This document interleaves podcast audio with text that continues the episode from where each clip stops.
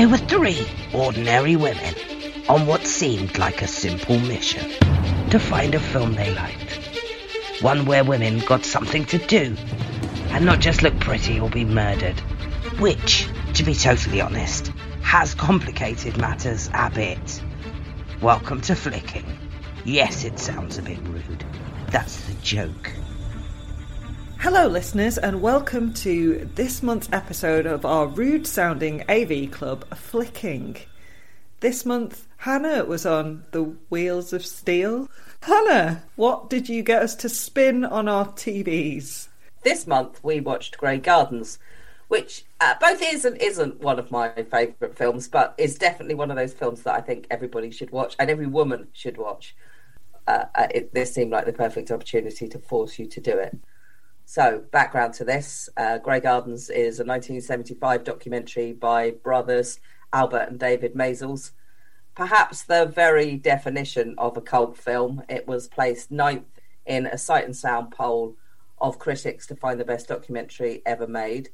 It spawned a subgenre of its own, including a musical, an HBO drama, several plays, loads of books, and too many drag shows to count. You'll find references to it across popular culture from Rufus Wainwright songs to 30 Rock episodes. And it's probably responsible for about 25% of my cultural references, as well as my abiding fear of ever having to live with my mum again.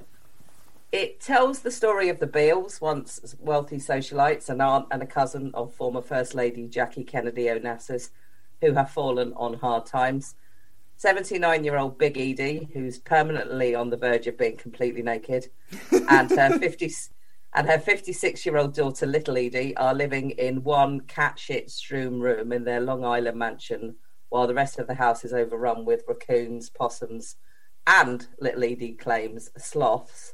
Although she also says otters, so you know, um, I'm really, I'm really keen to hear what you guys made of it. But before that, I just want to say, for me, the genius of Grey Gardens is the way that it changes and the way you feel about it changes. The more you see it, and the older you get. Are the Beales delightfully eccentric or mentally ill? Are they victims of a society that never thought to teach them, or women, in fact, the skills they needed to be independent, or are they stubborn and self sabotaging?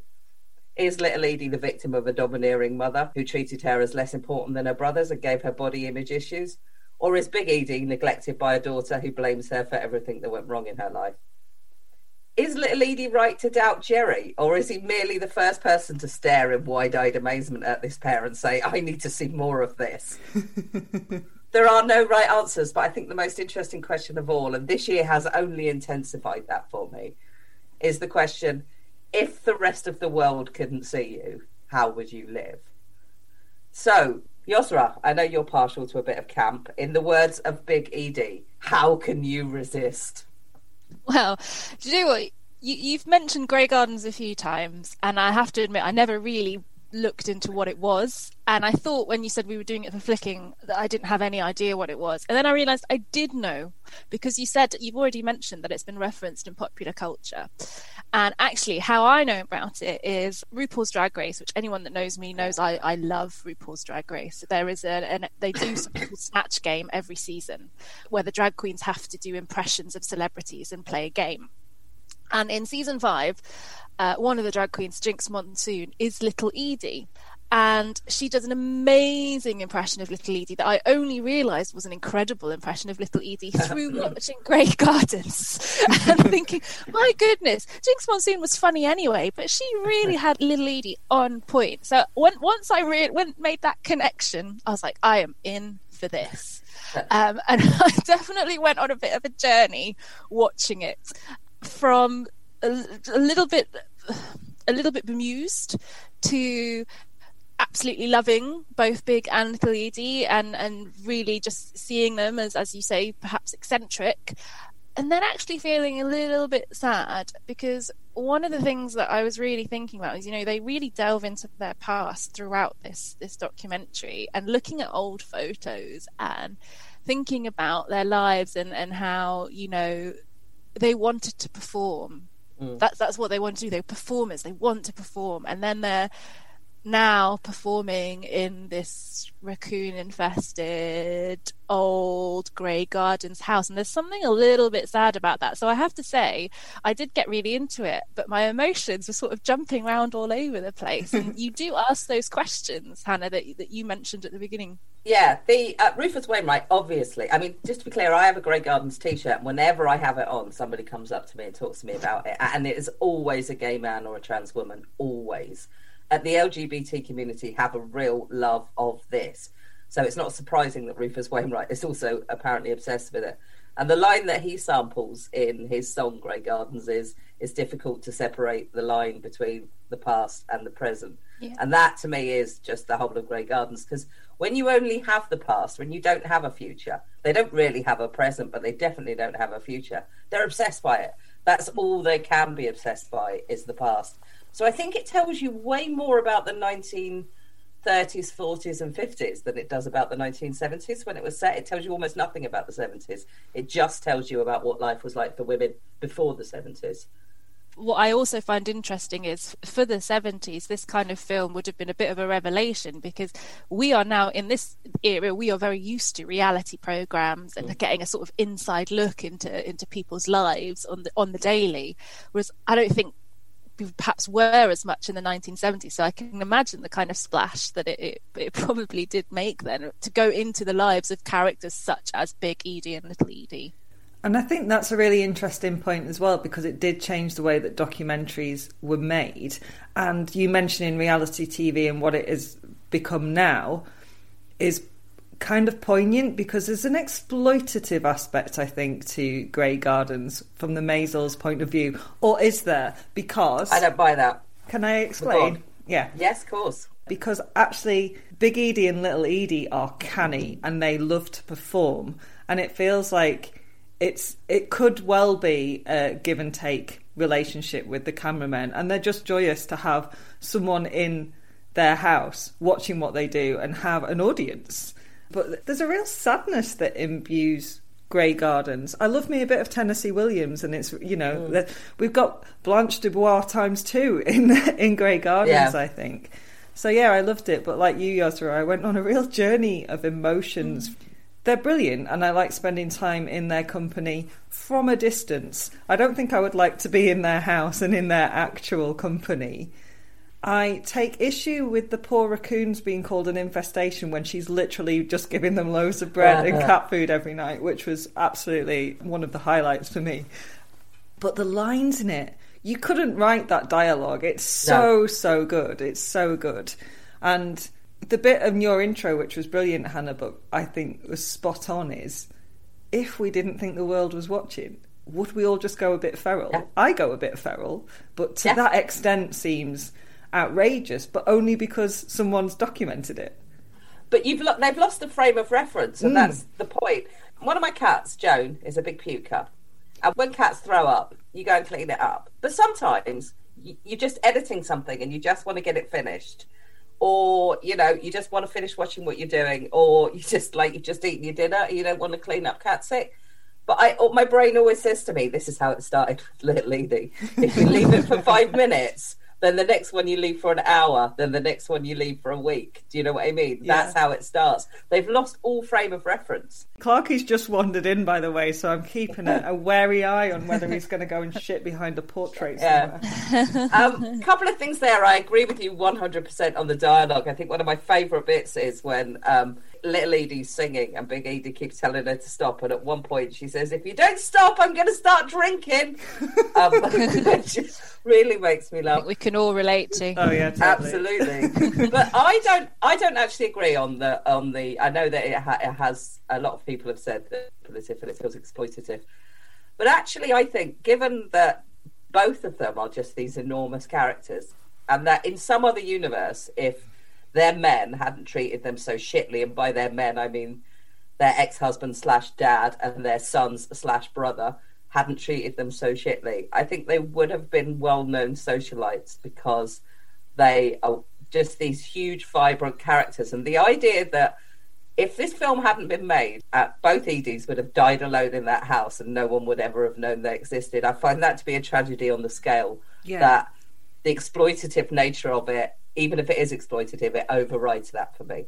Because I don't, I think they hmm. were women who would have been forgotten, and it makes me sad at the thought that they they would have been if this film hadn't been made. And how many women, brilliant women, vibrant women, characterful women who aren't related to Jackie Kennedy Onassis are living those lives and have been forgotten because it isn't being documented. That that's hmm. sad because this anything that happens doesn't happen in a vacuum, right? So there must be other mother daughter kind of hangouts happening, particularly given the last few months, the last nine months, right? Yeah, yeah, Yeah, and I think there is there is an element there, you know, when we're talking about them as char- as as people and and you know their lives. Yes, they've been treated terribly, and they're perhaps they're not living the lives that they they wanted or dreamed of. But there's also something there about the two of them that they still have such a sense of pride in who they are, and they they still have something there, some kind of ownership there that they're not just these sort of forgotten, at least in their heads, perhaps not these forgotten people who are just left alone in this in this big house. I don't know. I got sparks from each of them that they're they're very they're actually quite proud individuals, and they they've they they also care for each other. So. I don't know. There's again, it's a it's a kind of multifaceted way of thinking about it. it is absolutely full of contradictions. I mean, every Edie will say something really profound, and then contra- or both of them will, and then contradict themselves literally two seconds later. Plus, there's an awful lot of stuff they say that I'm not entirely sure is true. Um, and you certainly get like some Rashomon moments where you get the same story told from like different perspectives, and you think, I don't know what happened there. Yeah, totally. You can get like three lines into one of them talking before you go, like, none of this makes sense. I mean, it's all Yeah. great Does it words. matter? but yeah. No, no, it doesn't. To me, when I, as I'm watching it, that does it doesn't really matter at all. No. But I, I do find it quite interesting. But what the thing you say about pride is, I get you, but it's also really, really hard to reconcile that word when at the same time, Yeah. like, and literally to me, I think, I mean, uh, documentaries are just the, the, the absolute pinnacle of filmmaking. I know that's an unpopular opinion, but I, I genuinely believe it. And it's when you see stuff that would just, or you hear stuff that just, were that fiction, nobody would buy it. And and Grey Gardens is riddled with these. And one of those is the image of uh, a portrait, a professional, really good portrait of Big Edie at her very best. And what it's currently now used for is kind of like a shield for the cats to go to shit behind. Mm, and mm. the final images it ends on, the, the, the two images of little Edie, whose life has, Big Edie, sorry, whose life has shrunk so much that she hasn't even she can't even lie down in her bed. There is so much shit Yeah. everywhere. She has to go to sleep sitting up because there's so much stuff on her bed, including cat shit and all sorts Yeah. of food and crazy stuff. And and her life is just retreating and retreating and retreating, which is just such a beautiful image. I think possibly for all like for age in general. But even though like that's hopefully not where any of our lives will end. And then downstairs, little Edie's just dancing with us. She's dancing, yeah. and it's just both such beautiful images, and I don't know if beautiful like, and horrible, if you know what I mean. Images. Yeah.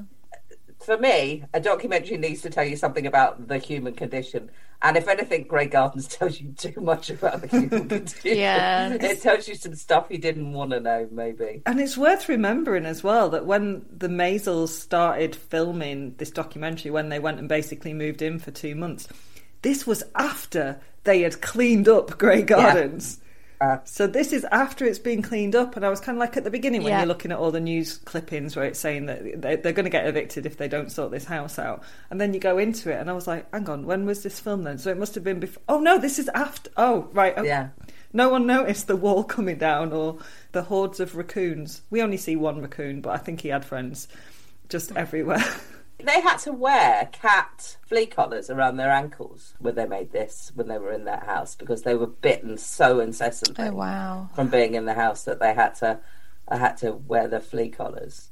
Um, yeah, I mean it's wild. I don't I don't like you say. I kind of wonder whether I would want to spend any time with them, but if I did, I certainly would be glad I was in tier two and I didn't have to go inside. Yeah. and we could meet in the garden maybe. So you're saying, Mickey, about being at a distance. Yeah, And there's something really good about that. But I, I don't know that, that there's I d it's it all adds to that kind of sadness that I sort of felt watching it in just terms of you know they didn't have to live like this and yet here they are and they're still so engaging as people I don't know. So it just it, again, it kind of adds to that emotional journey that I ended up going on that I really did not expect, Anna.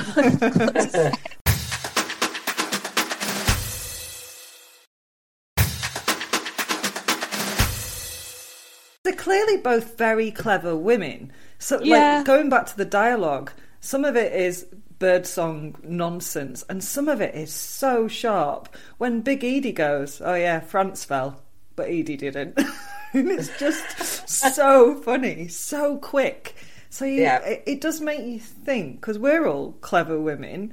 It's possible. It could. I think that there's a fear factor in Grey Gardens that Yeah, in the right is. Absolutely. circumstances it could happen to you, Could right? happen to you. Yeah, Yeah. very much. Yeah. And maybe this is the point, this is the question that maybe you wouldn't notice if it had happened to you. That for me, because like I say, lockdown, in lockdown, I persistently just posted Grey Garden gifs. Mostly of that one where she's dancing with the American flag doing the marching. And I'd be like, the postman's been, so I had to perform for him. there is like an element of like isolation. Because that's the other thing. Whether or not you think it's exploitative, the very fact that the Maysles are in the house changes the di- the ecosystem. Of course, yeah. a Yeah, little bit. course, yeah. and they are they are very um oddly jealous. There's this element of edie doesn't like it. Big edie doesn't like it if, no actually it's more likely the other way around. Little edie doesn't like it if big edie's getting all the attention. And the whole thing about jerry Poor Jerry. interests me because because little Edie thinks that Jerry might be after her, and I can't think of anything that's further from the truth than that. How be old is. Jerry? Like 24? The teen, he looks really young. Yeah. Yeah, he does look really young, and and Big Edie tells her that, but she tells her it in the worst possible way, and you're just like, she's like, why would he be interested in you? Yeah, it's she's just brutal. She the is way they speak to each. But maybe little Edie needs someone to be brutal with her. Like I say, I, every time I watch it, sometimes I come away from it and I think the little lady is just this massive victim, and then I think, oh, hang on, am I denying her agency and all of that stuff? And then other times I watch it and I think, oh, actually, it's Big Edie who's the victim because she's an old lady and she's being allowed to live by this, like this by people who should now know better. So it's very difficult. There's a joyful freedom, I guess, in they both live in that brutal way where they can be super brutal with each other, but they are so dependent on each other that they're not going away. So their relationship can be really toxic, but you also see it being really loving. And actually, do they get to be the truest, the truest self that is possible because they don't have to mind their manners with each other. They can just be themselves. There's no rubbing off of edges. They're all fucking edges. Mm. And Yeah. how freeing must that be to never think, oh, I can't say that? There's no edit button. They don't have to edit. Well, I mean, I I sometimes wonder that about like what they're wearing. I mean, we have to talk briefly Yeah, about of what they're wearing. we do. 'cause Oh, what yeah, they're wearing absolutely. is is gem- genuinely insane. And my favourite moment in what there was two favourite moments: the ones where Big Edie's tip falls out and the camera just goes and looks at itself basically in the mirror while she sorts it out. And the second bit is when when she says, "Oh, do I have to go back to the chair because this swimming costume doesn't have a back?" And I thought, what is it? I can't be. All swimming costumes have some form of back. What are you wearing? Like just this. Eh, no, no piece of clothing is worn on the body part it is designed for. I think it goes back to so what, mad. to what Yosra said about pride, though, because even though you look around at how they're living, that that feral nature of how they're living, and have let that beautiful house go to rack and ruin, they take some sort of eccentric care of their appearances. Both of them, you know, paint on their mad eyebrows. So little hmm. Edie's got alopecia, right, which is why she Yeah. covers her head. Yeah.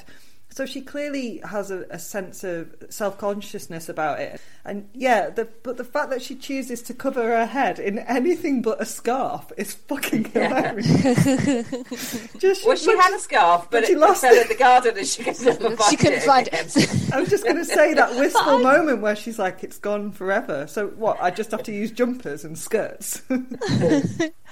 I love that. You know, the bit you can see that in her because she'll run off and say, "Oh, I've just got to go and put my lipstick on." She really does. She she does care about what she looks like, and there's I can see the attention to detail in some of the in some of the outfits that she's wearing. I can imagine that you know.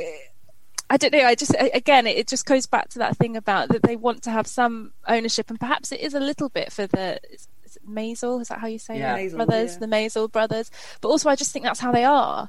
You know, they and it, it maybe is harking back to the 30s and 40s when they were, you know, dressed up and out and about and and and living that kind of socialite life. They they want to keep a bit of that, and that's why they put that attention to detail in their makeup and their outfits. And there's something slightly joyous, but again, something slightly I don't know, perhaps depressing about that at the same time. So yeah, I think they put their eyebrows and lipsticks on for each other. Maybe not every hmm. day, but I think I think they do it even when the cameras aren't there. That's the sense I got. And they were they were both knockouts in their Yeah, youth. absolutely. Yeah. gorgeous. So I actually, I actually think Biggie. I actually think Big Edie is still pretty beautiful for a seventy-nine-year-old woman who's Agreed, not really wearing yeah. any clothes, to be honest. um, I think little Edie looks fabulous in some of the scenes. I, you know, I really do. I really, really she's got, do. she's got an amazing figure still. Yeah. yeah. But then again, she got a mum who gave her massive body images. Well, yeah, and she's like, "Oh, she doesn't feed Yeah. me anymore because she's got so fat." And you're like, "Wow, okay, she weighs ten stone. She's not fat. she's not fat." Whereas Big Edie seems to exist almost entirely on ice cream, which is actually something that happened to my granddad when he got really old as well. Can we talk about mothers and daughters then? Because I feel like you know this is the the pop culture apogee of references to mothers and daughters, and like I say, it genuinely does put some fear in my mind that if my mum and I had to live together, it would be like this pretty quickly. It would just descend into. I mean, we don't have those sort of cheese grater Boston accents that they have. Um, but I think the arguments and the shrieking would start pretty quickly. Do you think it's a fair representation of mothers and daughters, or do you think they are unique in their own way? I think that that's quite a hard question to It's a answer question. because if you were in that situation with anyone, I think there would be aspects of what sneaks into Grey Gardens would sneak in. But you're right that mother and daughter relationships, whether it's true in your individual relationship with your mum, whatever that might be, but certainly in pop culture, are seen as combative, right? So it's almost like they have lived up to that stereotype. But has the stereotype made that real? Oh, it's a it's a catch twenty two. I don't really know. I don't think I can answer your question properly, so I'm going to let Yosra do that. Uh, well, I'm not. I'm not sure about thinking about that combative approach, but there's something there around the mother and daughter. What we talked about when we were saying, you know, they they are arguing a lot, but there is you can see the affection and the love that they have for each other that that perhaps get gets them through what they're living that you might not have with other relationships. I'm not I'm not 100% sure. I mean, I have no idea what would happen if I went and lived with my mum for 25 years in isolation, but just thinking along that side and one of the things that I did worry a lot about, I have to say, when I was watching this was well, what happens, you know, if Big Edie passes away and it's just little Edie and what what happens to Grey Gardens and what happens what happens to her you know I did go and look it up afterwards and, and, and find out. But that was that was one of the things that, that really strongly came through for me when I was watching it. They have such a close relationship and they're, they're so similar in some ways but different in other ways that there's a there's a real connection there. And I was a bit scared to think you know what happens when that when that connection sadly goes that didn't really answer your question, Hannah. Sorry, but it's just No, no, no. I mean, it was a. hard- Maybe I worded it badly. Uh, yeah, um, I think. I think it's become. It's come to represent the extreme of mother-daughter's relationships, and I don't Yeah. think that's necessarily a fair representation either of their relationship or of mother-daughter relationships in general. Or of pet ownership, or of anything yeah, really. or ownership. anything. I think what Yosra said was really interesting be- as well because I think it's something that plays on little Edie's mind, like what will happen when her mum dies. And there was a, a quote that I wrote down when she says, "We better check on Mother and the cats. She's a lot of fun. I hope she doesn't die."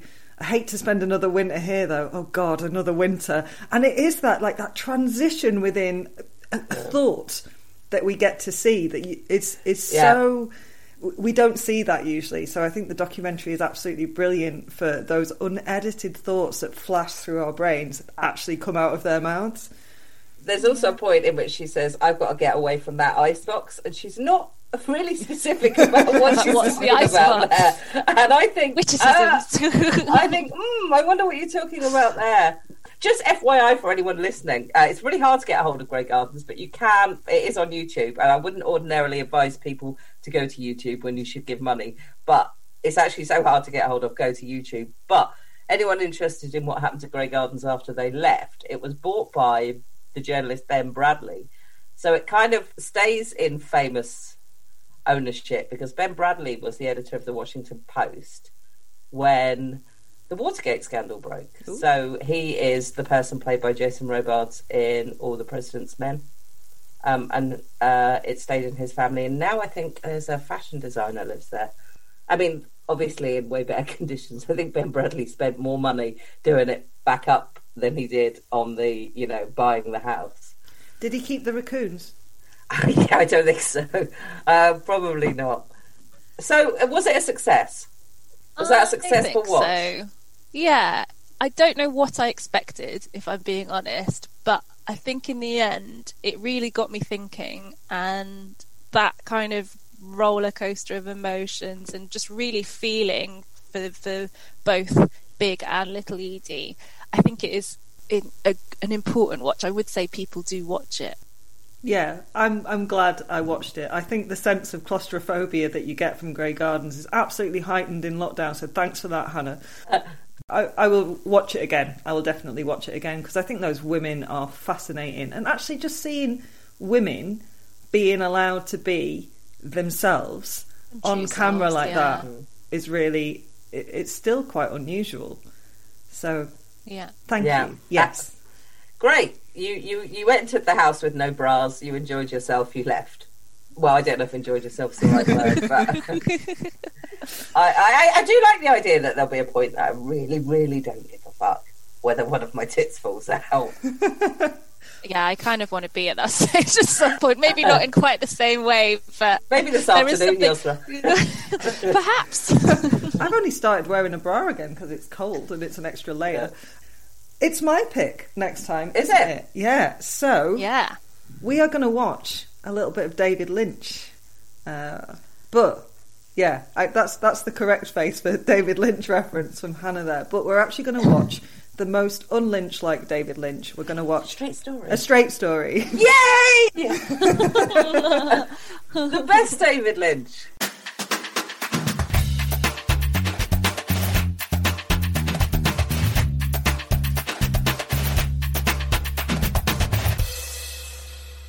Issue for all women.